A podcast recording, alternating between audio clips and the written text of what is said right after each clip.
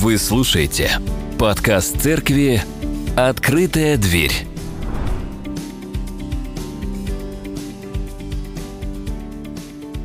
Называл я эту проповедь «Избрание и благодать». Собственно, мы там будем с вами читать о том, что Бог избрал нас для своей славы и в преизбытке дал свою благодать в Иисусе Христе – когда мы были с вами детьми, то с легкостью использовали свое воображение. Вспоминайте.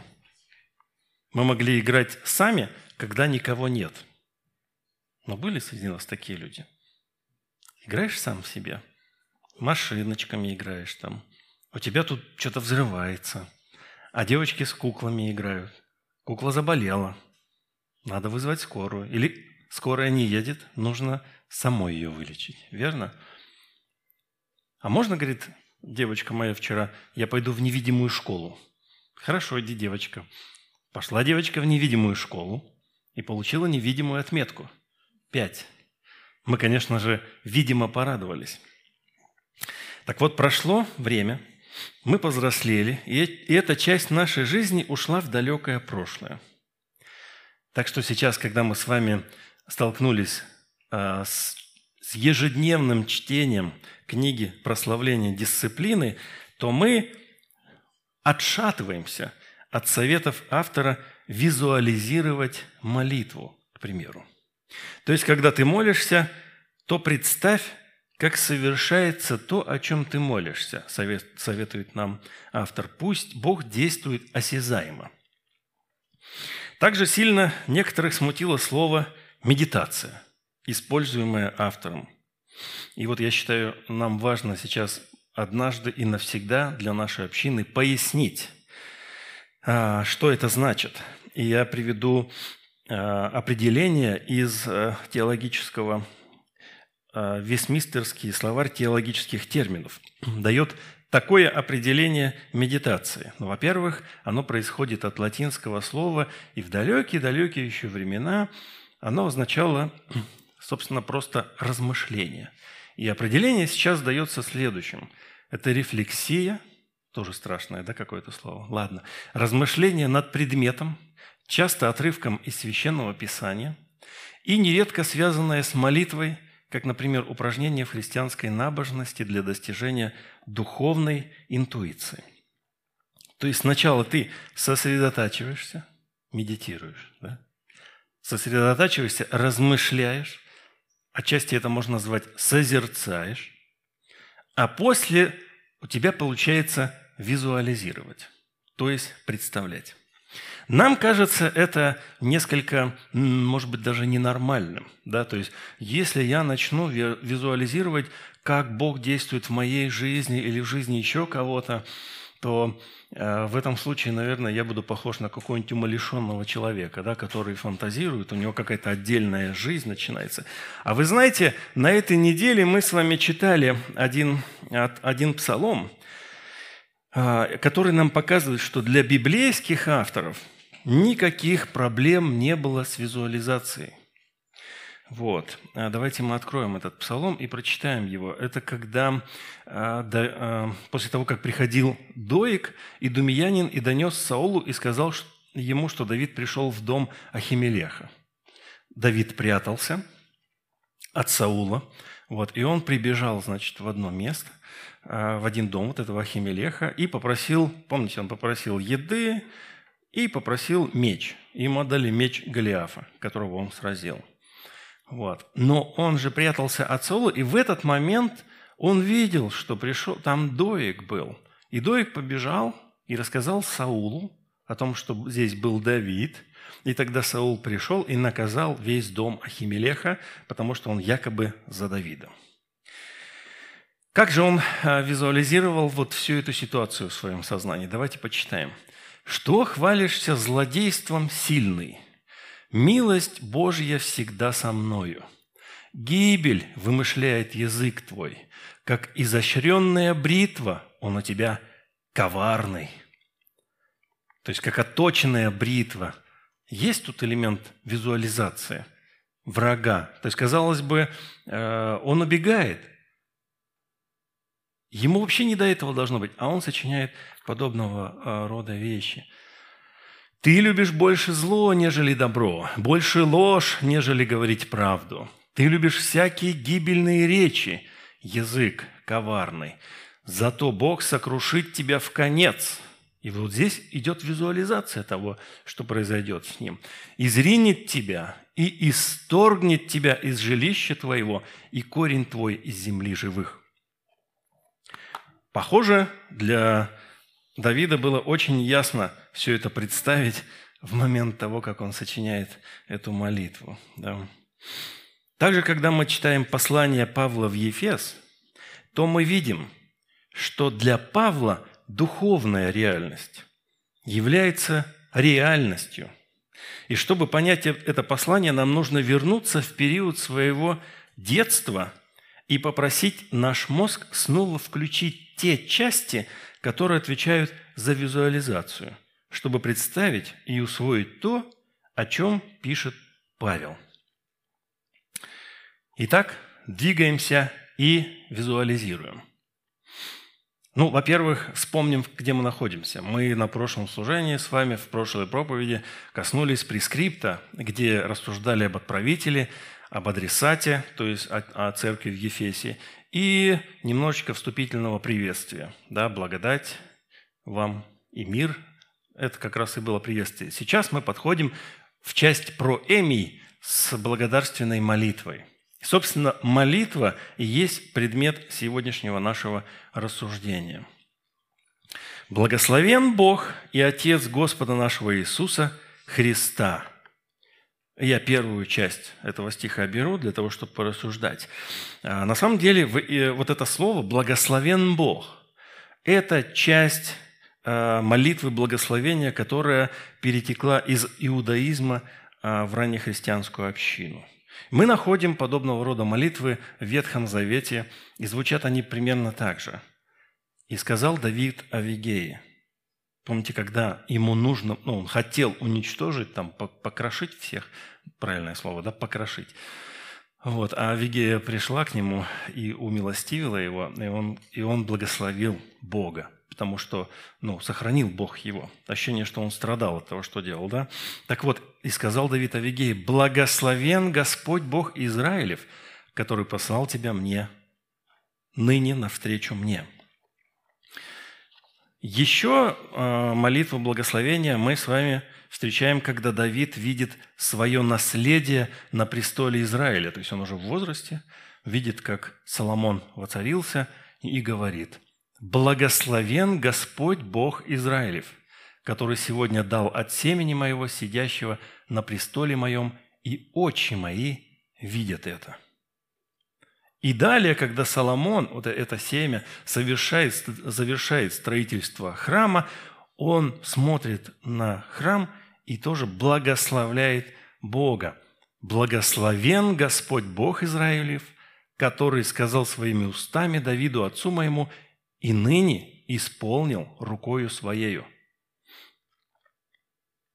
И Захария, помните, отец Иоанна Крестителя – который был нем долгое время, но пока ребенок э, созревал. Да, и когда ребенок родился, уста Захарии отверзлись, и он читает следующую молитву.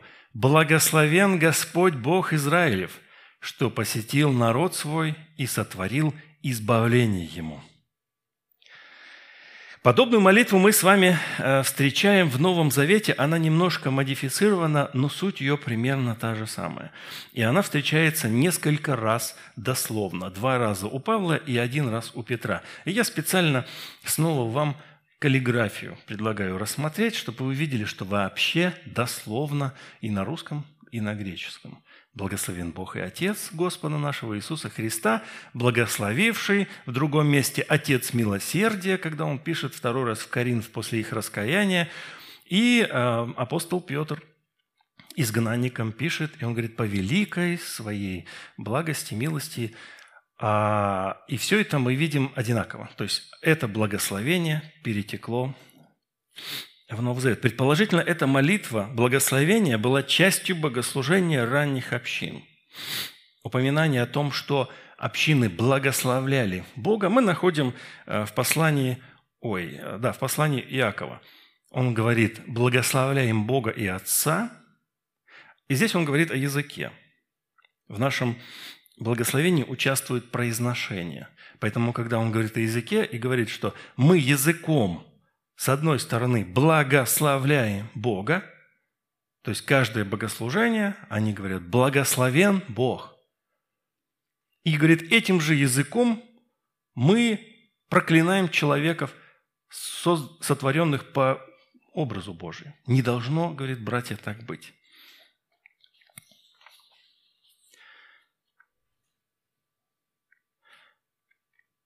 Итак, благословен Бог и Отец Господа нашего Иисуса Христа, благословивший нас во Христе всяким духовным благословением в небесах.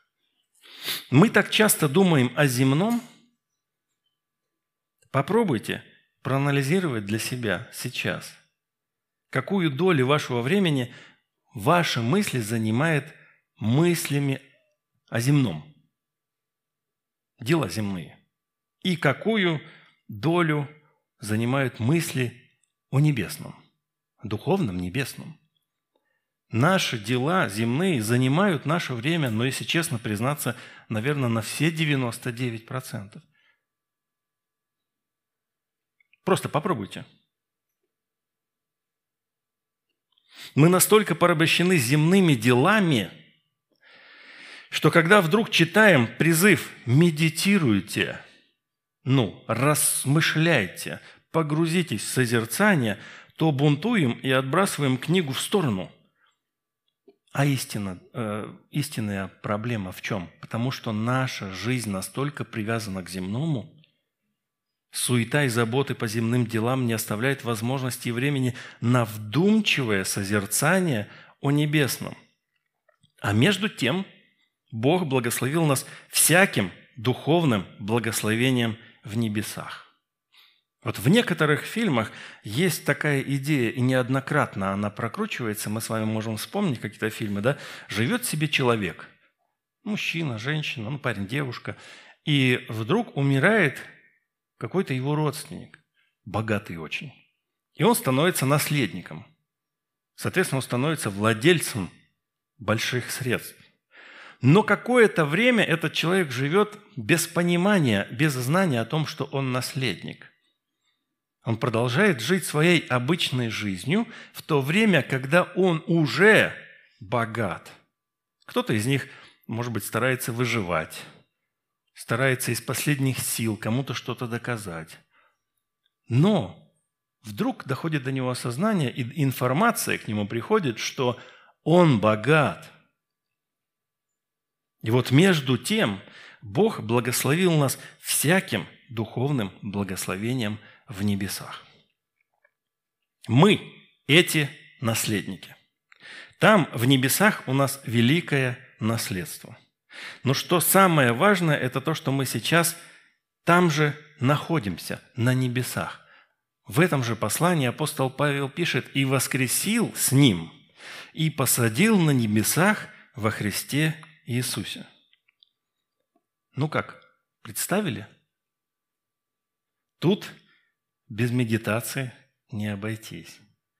Тут нужно закрыть глаза, сосредоточиться и визуализировать свое положение во Христе там, на небесах, как Павел пишет, воскресил с ним и посадил на небесах. То есть вы сейчас в духовном плане уже сидите на небесах. И очень важный момент – а, который мы читаем, и в этом послании особенно часто, да и во всей Библии, да, он выделен сейчас желтым цветом во Христе Иисусе.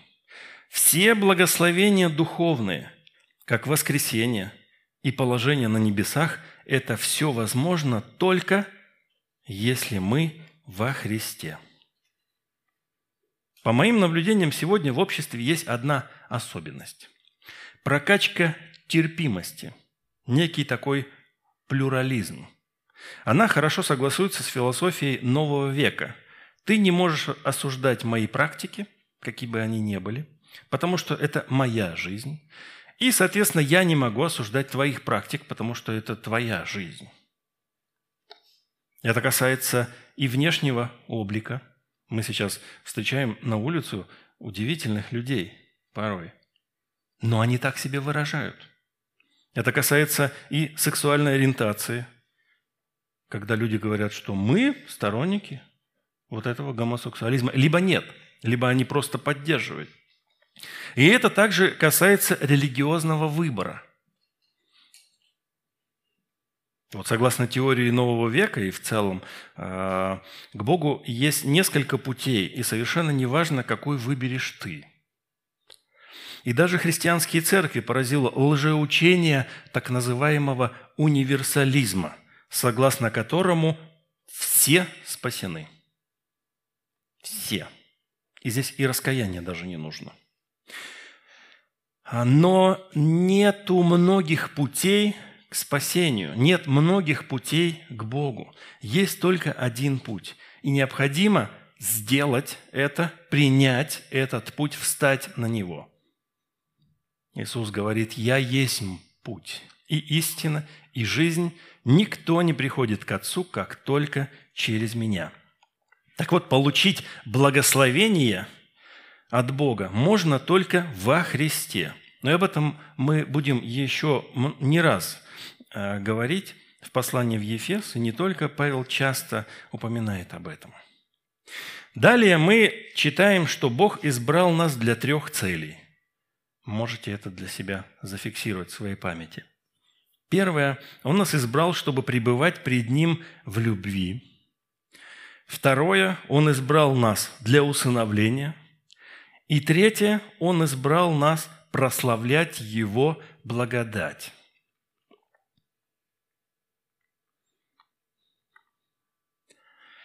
Корень слова «избрал», который используется здесь, означает некое господство, предполагает избрание одних и отвержение других –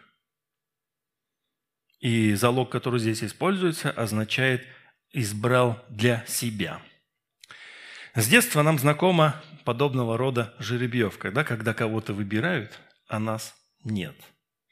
Вот когда назначаются капитаны команд, и они по своему изволению выбирают себе участников команды.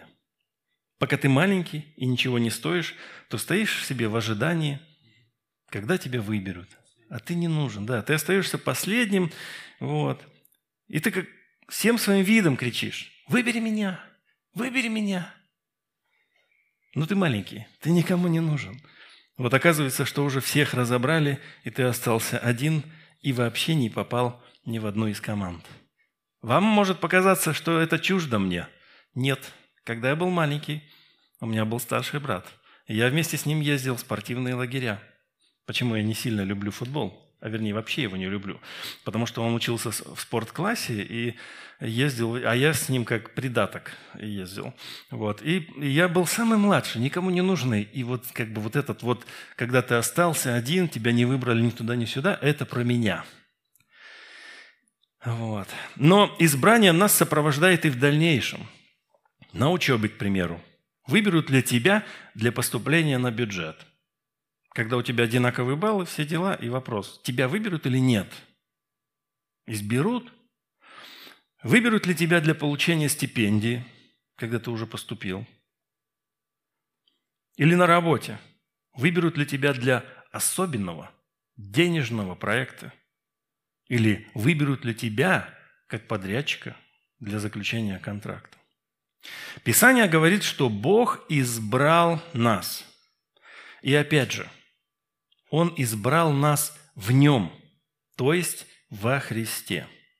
И избрание это происходило еще до, то есть прежде сотворения мира. В Писании есть отрывки, которые повествуют о том, что некоторые события были до сотворения – а некоторые были уже после сотворения. И мы привыкли э, читать книгу «Бытие», первые главы, и понимать, что только там есть информация. Так нет, в Новом Завете есть информация о том, что происходило до сотворения.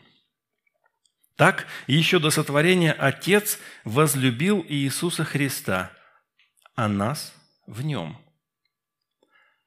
Так молился Иисус, «Отче, которых Ты дал мне, хочу, чтобы там, где и я, и они были со мною, да видят славу мою, которую Ты дал мне, потому что возлюбил меня прежде основания мира». И тогда же прежде основания мира, было решено, что Иисус Христос будет принесен в жертву. Об этом пишет апостол Петр. Но драгоценную кровью Христа, как непорочного и чистого агнца, предназначенного еще прежде создания мира, но явившегося в последнее время для нас. Еще тогда, до сотворения мира, Бог избрал нас. Опять же, без воображения и визуализации нам не обойтись. Нужно напрячься, чтобы представить это. Вот еще ничего нет. Ничего нет, к чему вы привыкли. Свет, его нет.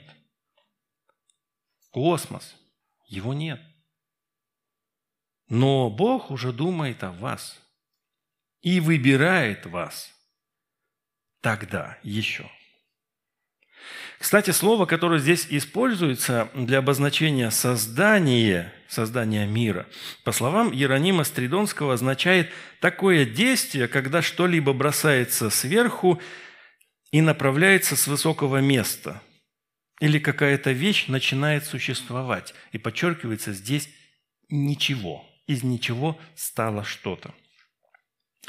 Он избирает нас, чтобы мы были святыми и непорочными – это очень важный момент, о котором Павел еще раз упоминает в своем послании в Колосы.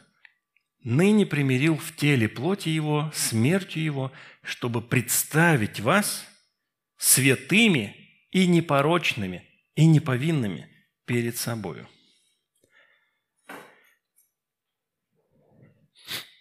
О святых мы с вами говорили уже в прошлое воскресенье – Святые – это те, кто отделен. То есть положение отделенности для чего-то. И здесь мы читаем, что мы были непорочными, святыми, и буквально, чтобы пребывать перед Ним. Дословно это звучит как «в присутствии Его». То есть Бог избрал нас, чтобы мы были святыми и непорочными в Его присутствии. И снова нам потребуется визуализация, чтобы представить, что Бог рядом и что мы в Его присутствии. Вот мы сегодня пели вторую песню, гимн. «Бог, Ты здесь, Ты ходишь среди нас». А в этот момент как раз-таки и надо визуализировать, что да, Бог здесь и ходит среди нас. Тебе хвала, тебе хвала. А если это так, задаю вопрос прежде всего себе, а после вам. От чего мы ведем себя порой так, как будто мы не в его присутствии находимся –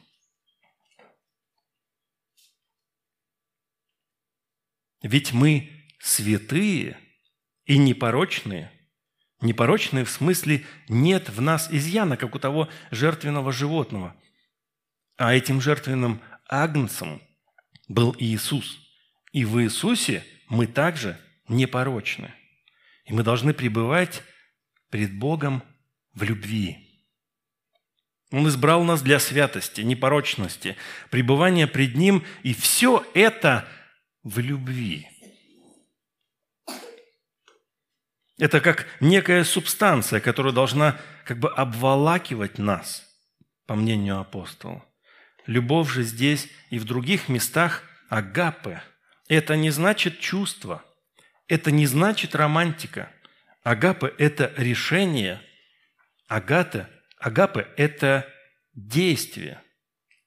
Любовь – это наш выбор – когда мы принимаем решение действовать. И, возможно, потом чувства придут, но чувства здесь неважны. Бог еще до сотворения мира заранее определил наше усыновление. Такова была его Евдокия. Да, женское имя Евдокия основано на греческом слове «еудокия», которое у нас здесь переведено как «благоволение». А и значит, это добрая воля. А старое значение благоволения, которое мы здесь видим, тоже неплохо подходит. Но иногда можно и перевести «добрая воля».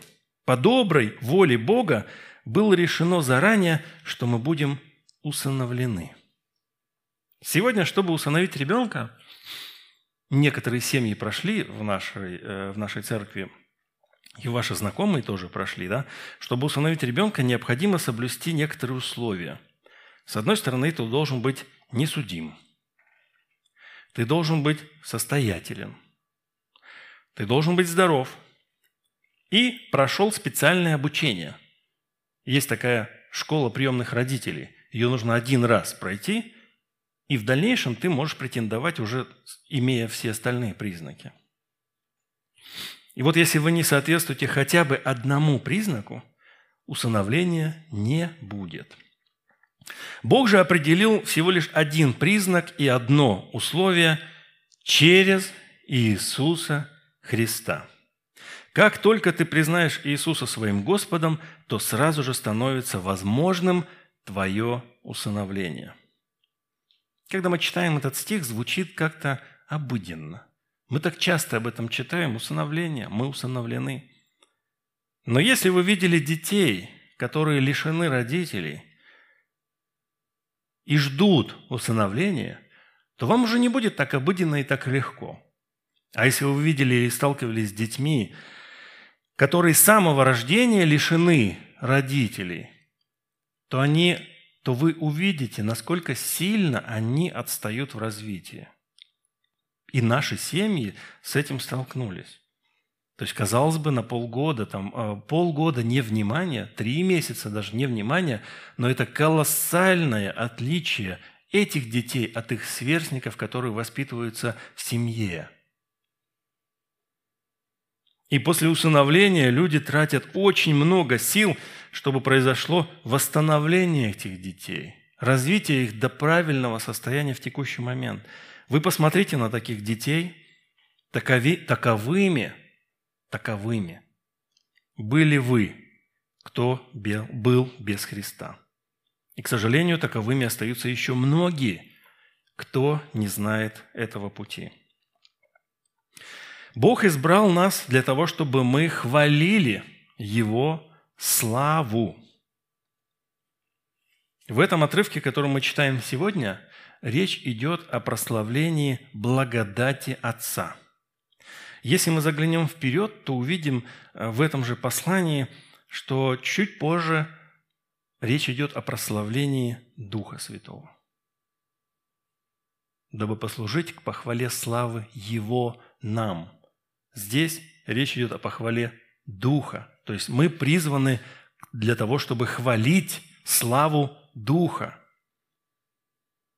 И еще чуть-чуть позже речь идет, я извиняюсь, вот там э, было место, где хвалить Иисуса. Прошу прощения. Предыдущее, самое первое место. Хвалить славу Отца, хвалить славу Иисуса и далее хвалить славу Духа Святого.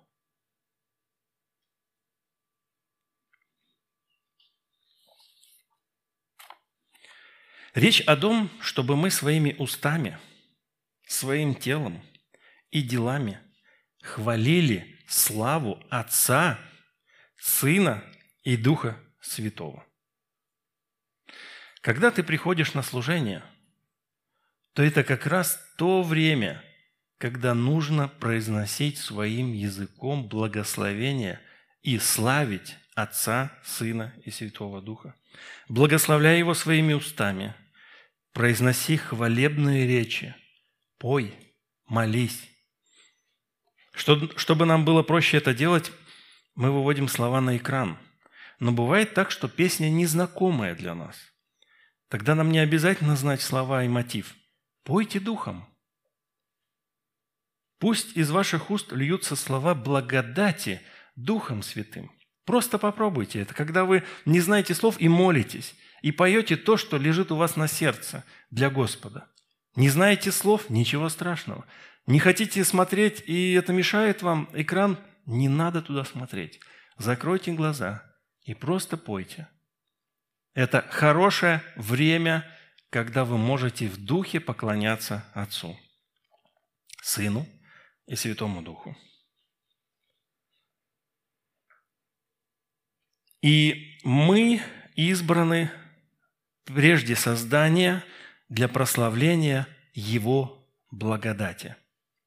О чем речь? О том, что благодатью Бога мы щедро одарены в Иисусе. Имеем искупление кровью Его. Имеем прощение преступлений. Имеем мудрость и понимание, а также полное понимание тайны воли Бога. Слово, переведенное в синодальном как «облагодатствовал», которую Он нас облагодатствовал, очень хорошо отражает смысл этих даров, потому что смысл используемого здесь глагола для нас более в понятном смысле, если произнести так, «щедро одарил». Но так как речь идет о благодати, то и перевод здесь, собственно, хороший, подходящий «облагодатствовал». Но вы можете для себя, глядя в этот текст, представлять, он щедро одарил нас возлюбленным. И, конечно же, речь идет об Иисусе Христе, и снова возвращаемся к тому отрывку, который уже прочитали из Евангелия от Иоанна. «Потому что возлюбил меня прежде основания мира». Благодать выражается также в том, что мы имеем искупление кровью Его.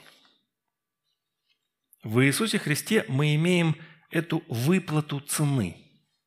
Каждый из нас, делая дела, каких не должно делать, должен был бы заплатить свою цену. И вместо нашей крови пролилась Его кровь. И в этом отрывке, который мы сейчас с вами видим – мы видим указание на евхаристическую чашу. Каждый раз, когда мы с вами поднимаем евхаристическую чашу, мы провозглашаем наше искупление кровью Его. Это и напоминание нам, и провозглашение. Не менее важное значение имеет это евхаристическое общение верующих, когда мы с вами в начале месяца собираемся, это и есть наше евхаристическое общение, когда мы поднимаем одну чашу. К сожалению, сейчас мы пользуемся не одной чашей, хотя я вам открою секрет. Одна чаша всегда стоит для того, чтобы каждый желающий мог прикоснуться к этой одной чаше и вспомнить кровь Иисуса Христа. Но вы предпочитаете в большей степени брать стаканчике. Но если вдруг, то чаша всегда одна стоит. Пользуйтесь.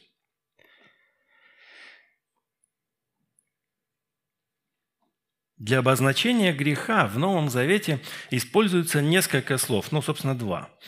В основном хамартия. Амартия пишется, но ха читается, хамартия.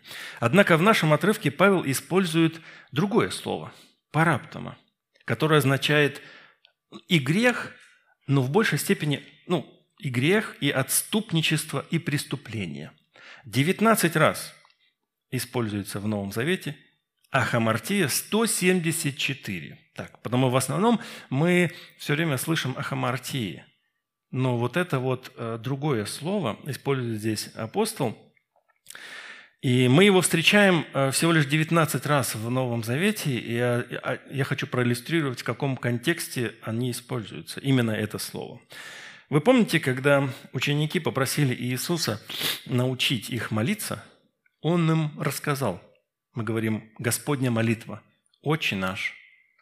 сущий на небесах и так далее. Да? А, и вот он заканчивает, вернее, продолжает мысль и учит их, и говорит, «И когда стоите на молитве, прощайте, если что, имеете на кого, дабы и Отец ваш Небесный простил вам согрешения ваши». Вот здесь используется именно это слово. То, что сделал Адам, также называется этим словом. «Посему, как преступлением одного всем человекам осуждение – так правдою одного всем человекам оправдание к жизни.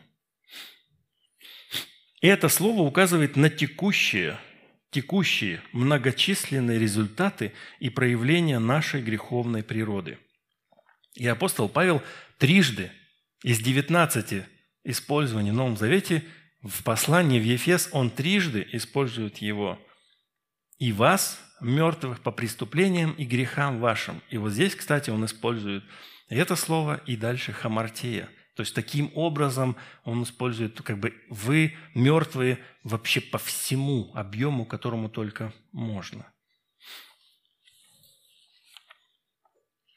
И вас, опять же, мертвых по преступлениям оживотворил, оживотворил со Христом. Благодатью вы спасены. Вы когда-нибудь сталкивались с тем, чтобы вам простили преступление?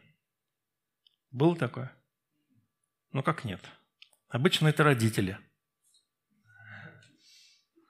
Обычно родители, учителя, полицейские или начальники ваши, когда вы промухали что-то на много-много сотен рублей, тысяч вернее, и вы такие а вам раз и простили ваше преступление. И именно это слово обозначает милость, да, вот обозначает харис, используемое в нашем отрывке. Итак, если мы видим, что обычные люди способны на милость, то сколько же богаче этой благодатью Бог, даровавший нам мудрость и понимание – а вернуться в эту благодать, мы можем вспомнить с вами притчу, которую Иисус, а, помните, рассказывал, что а, задолжал один человек, сколько-то там, кажется, 300 талантов. если постараться перевести в реальность, 300, один талант – это огромная цифра, которую просто нереально а, выплатить. А этот человек задолжал 300 талантов. То есть притча просто говорит о том, что цифры нереальные. Выплатить нереально. И тогда говорится о том, что э, господин прощает ему эти, этот долг. И вот эта иллюстрация вот этого великого прощения, она хорошо может визуализироваться в нашем сознании. Мы очень сильно должны, но по благодати мы прощены. Вот все эти преступления наши – все, что мы задолжали, все, что мы сделали, это прощено в один момент в Иисусе Христе. И вот Он даровал нам благодатью также мудрость и разумение. В, из, э, в преизбытке. В преизбытке даровал. И вот здесь слово «в преизбытке», его можно прочитать как – переливать через край, изобиловать. И опять же здесь без визуализации не обойтись. Что значит перелить через край? Он дал нам много, понятно, но когда перелил через край, оно льется. Вы знаете, по какой-то причине, и сами можете спросить, по какой, моей жене очень обидно, что я и никто, главное, другой, только я не доливаю ей в кружку чая или кофе до краев. Так вот, лет 25 назад она очень сильно обижалась на это. И верила, она правда верила, что я ее не люблю. Вот она сейчас смеется. Но тогда это была какая-то горечь, и, и я, вот просто мы сели, и, а что ты плачешь? А ей девчонка, она 18 лет еще тогда была, глупая. И вот сидит и плачет. Чего ты плачешь? Ты меня не любишь. С чего ты взяла? Ты не долил мне до краев. Представляете, да? Прошло уже много лет. Вот, и сейчас мы каждое утро с ней завтракаем. И так повелось, что кофе делаю я. Это моя обязанность. И если я немного не долью, то снова могу услышать «ты мне не любишь». Но здесь, конечно, нет уже обиды, уже много лет прошло. Здесь просто есть такое, э, как бы с улыбкой, по-теплому. Вот. Но это не отменяет того факта, что долить до краев все-таки необходимо. Вот. Правда, знаете, иногда нальешь полноценно, скажет, еще бы сверху сел. И в этом все женщины. Да? Здесь не долил, а здесь сверху еще сядь. Здесь Павел в этом отрывке учит э, о том, что Бог благодать дал нам в изобилии. Теперь вот визуализируйте вместе с этой чашей а, кофе, чая, чего угодно, когда будете наливать себе и переливаете или до краев налили, то представляете себе, вот она, благодать Бога через край переливается. Вот так Он нам налил, и это выражается в том числе и во всякой премудрости и разумении. Мудрость – это то, что просил Соломон у Бога и получил. Помните эту молитву? «Проси у меня». И он говорит, дай мне мудрости – и Бог дал ему мудрость. И все мы знаем Соломона именно по этой причине. Он был очень мудр. Нам, и слушайте внимательно, нам с вами не нужно просить у Бога мудрости. Не надо. Не надо ее и спрашивать. Она уже у вас есть. Он нам ее уже даровал. И не только мудрость, но и понимание, как ей распоряжаться. Именно это означает разумение. Разумение – это практическое применение мудрости. Писание учит нас, что мудрость начинается там, где мы склоняем свое сердце в повиновении Господу. Начало мудрости – страх Господень.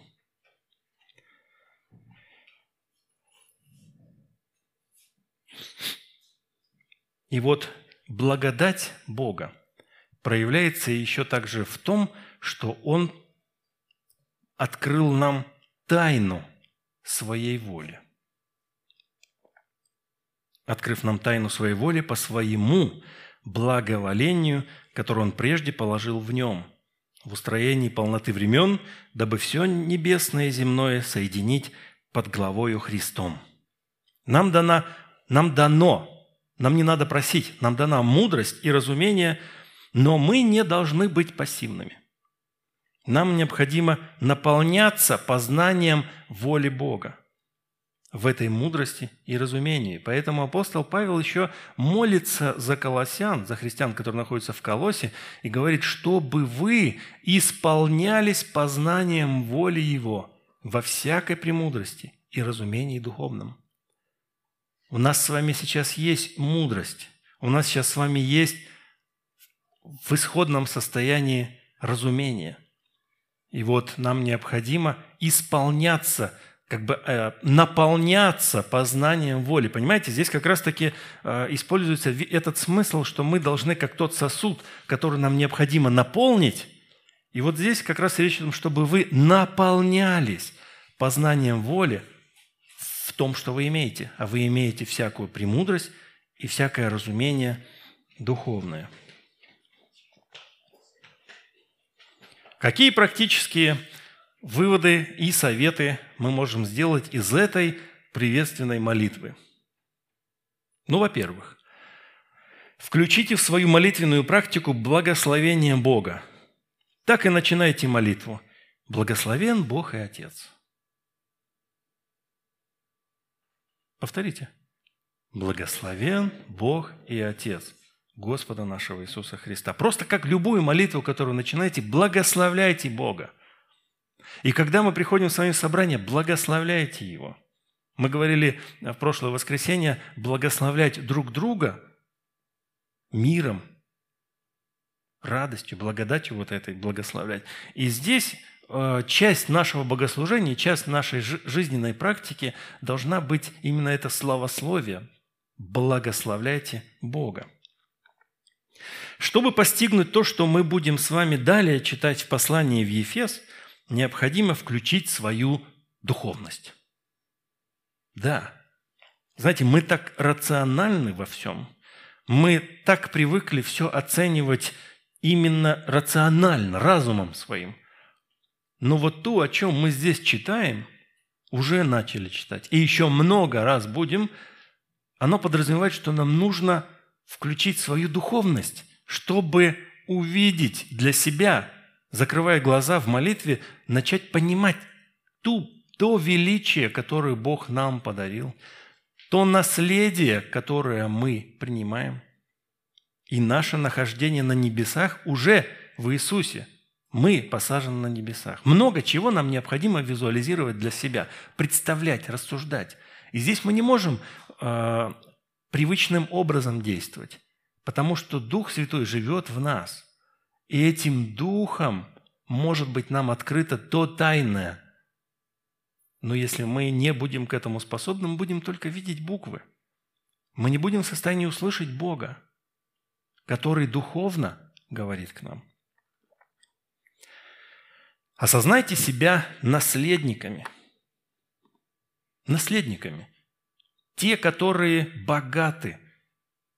Писание говорит, всяким благословением на небесах. Конечно же, нам хочется иметь земные блага. И мы очень часто молимся о том, чтобы земные блага наполняли нас, чтобы была хорошая пища, хорошие вещи, в которые мы одеваемся, чтобы была хорошая машина, комфортная, с кондиционером, во всех, во всех условиях. Телефоны, чтобы были хорошие, современные. Wi-Fi, чтобы был всегда. Но вот за всем этим мы частенько забываем о том, что мы наследники, и настоящий дом наш на небесах. Вот это мы очень часто забываем с вами. Поэтому сегодня хороший повод вспомнить об этом и на следующей неделе думать об этом – мы должны осознать, что единственная возможность к получению вот этой благодати спасения – это Иисус Христос. Вы знаете, я по манерам греческих унциальных рукописей тоже стал писать Иисус Христос просто. Ихе. Так что знаете, Ихе значит Иисус Христос. И когда вы столкнетесь с тем, что ваша плоть слаба, то провозгласите «Я искуплен кровью Иисуса Христа. Это надо говорить. Это необходимо провозглашать. Когда вы попадаете в трудную ситуацию искушения, вот в этот момент вам нужно провозгласить, что я искуплен. За меня уже заплачено. Уже оплачено. Оплачено кровью Иисуса Христа. Не пропускайте никогда служение, центром которого является евхаристическая чаша. Никогда не пропускайте его. Именно в нем средоточие вот этого вот элемента осознания Божьей тайны, Божьей воли, великой Его благодати, что кровью Его мы искуплены. И вообще не пропускайте ни одного служения.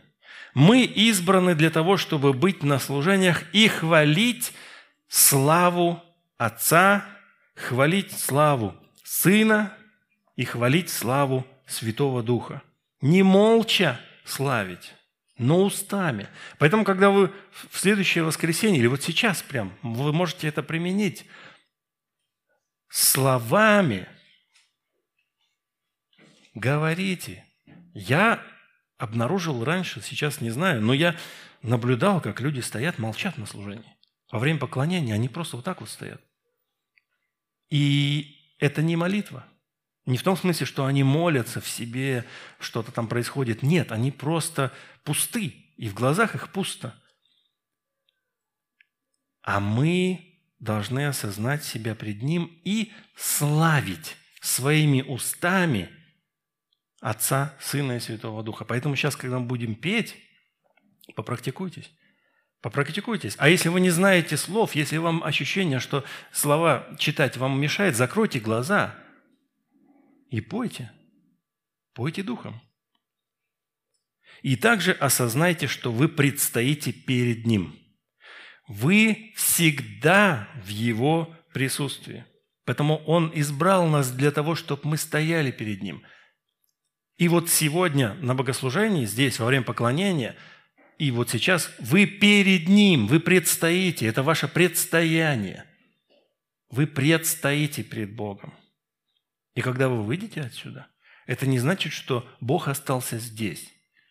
Вы по-прежнему перед Ним – вы всегда в Его присутствии. Поэтому ведите себя именно так, как подобает вести себя при Нем. Как будто Он всегда рядом. Не как будто, а Он рядом. Аминь. Давайте поднимемся и попрактикуемся в, в нашем духовном поклонении, визуализации, то, о чем поем, о чем думаем – и в славословии, в том, чтобы мы хвалили Отца, Сына и Святого Духа. Отец Небесный, мы молимся сейчас Тебе. Мы благодарим Тебя за то, что мы получили от Тебя благодать. Благодать выражена во многом, и прежде всего в искуплении, в том, что Ты избрал нас для усыновления. Теперь мы Твои. Ты оплатил все наши долги – кровью Иисуса Христа. И мы имеем ту мудрость, всякого рода благословения в небесах, потому что там наш дом. Помоги нам все это осознавать. Помоги нам осознавать свое предстояние пред Тобой. Помоги нам ценить кровь Твою, которую мы искуплены. Помоги нам получить отклик от Тебя во время того, когда мы предстоим пред Тобой. Когда мы хвалим Тебя, когда мы выполняем свое предназначение, мы также нуждаемся в том, чтобы получить от Тебя вот это свидетельство того, что Ты принял хвалу, что Ты доволен, что Ты удовлетворен тем, что мы сейчас делаем. И вот я молюсь о том, чтобы мы сейчас пели в Твою славу так, как никогда не пели – чтобы мы устами своими произносили Тебе хвалу, Твоей славы, Твоей воле, Твоему ведению, Твоему могуществу.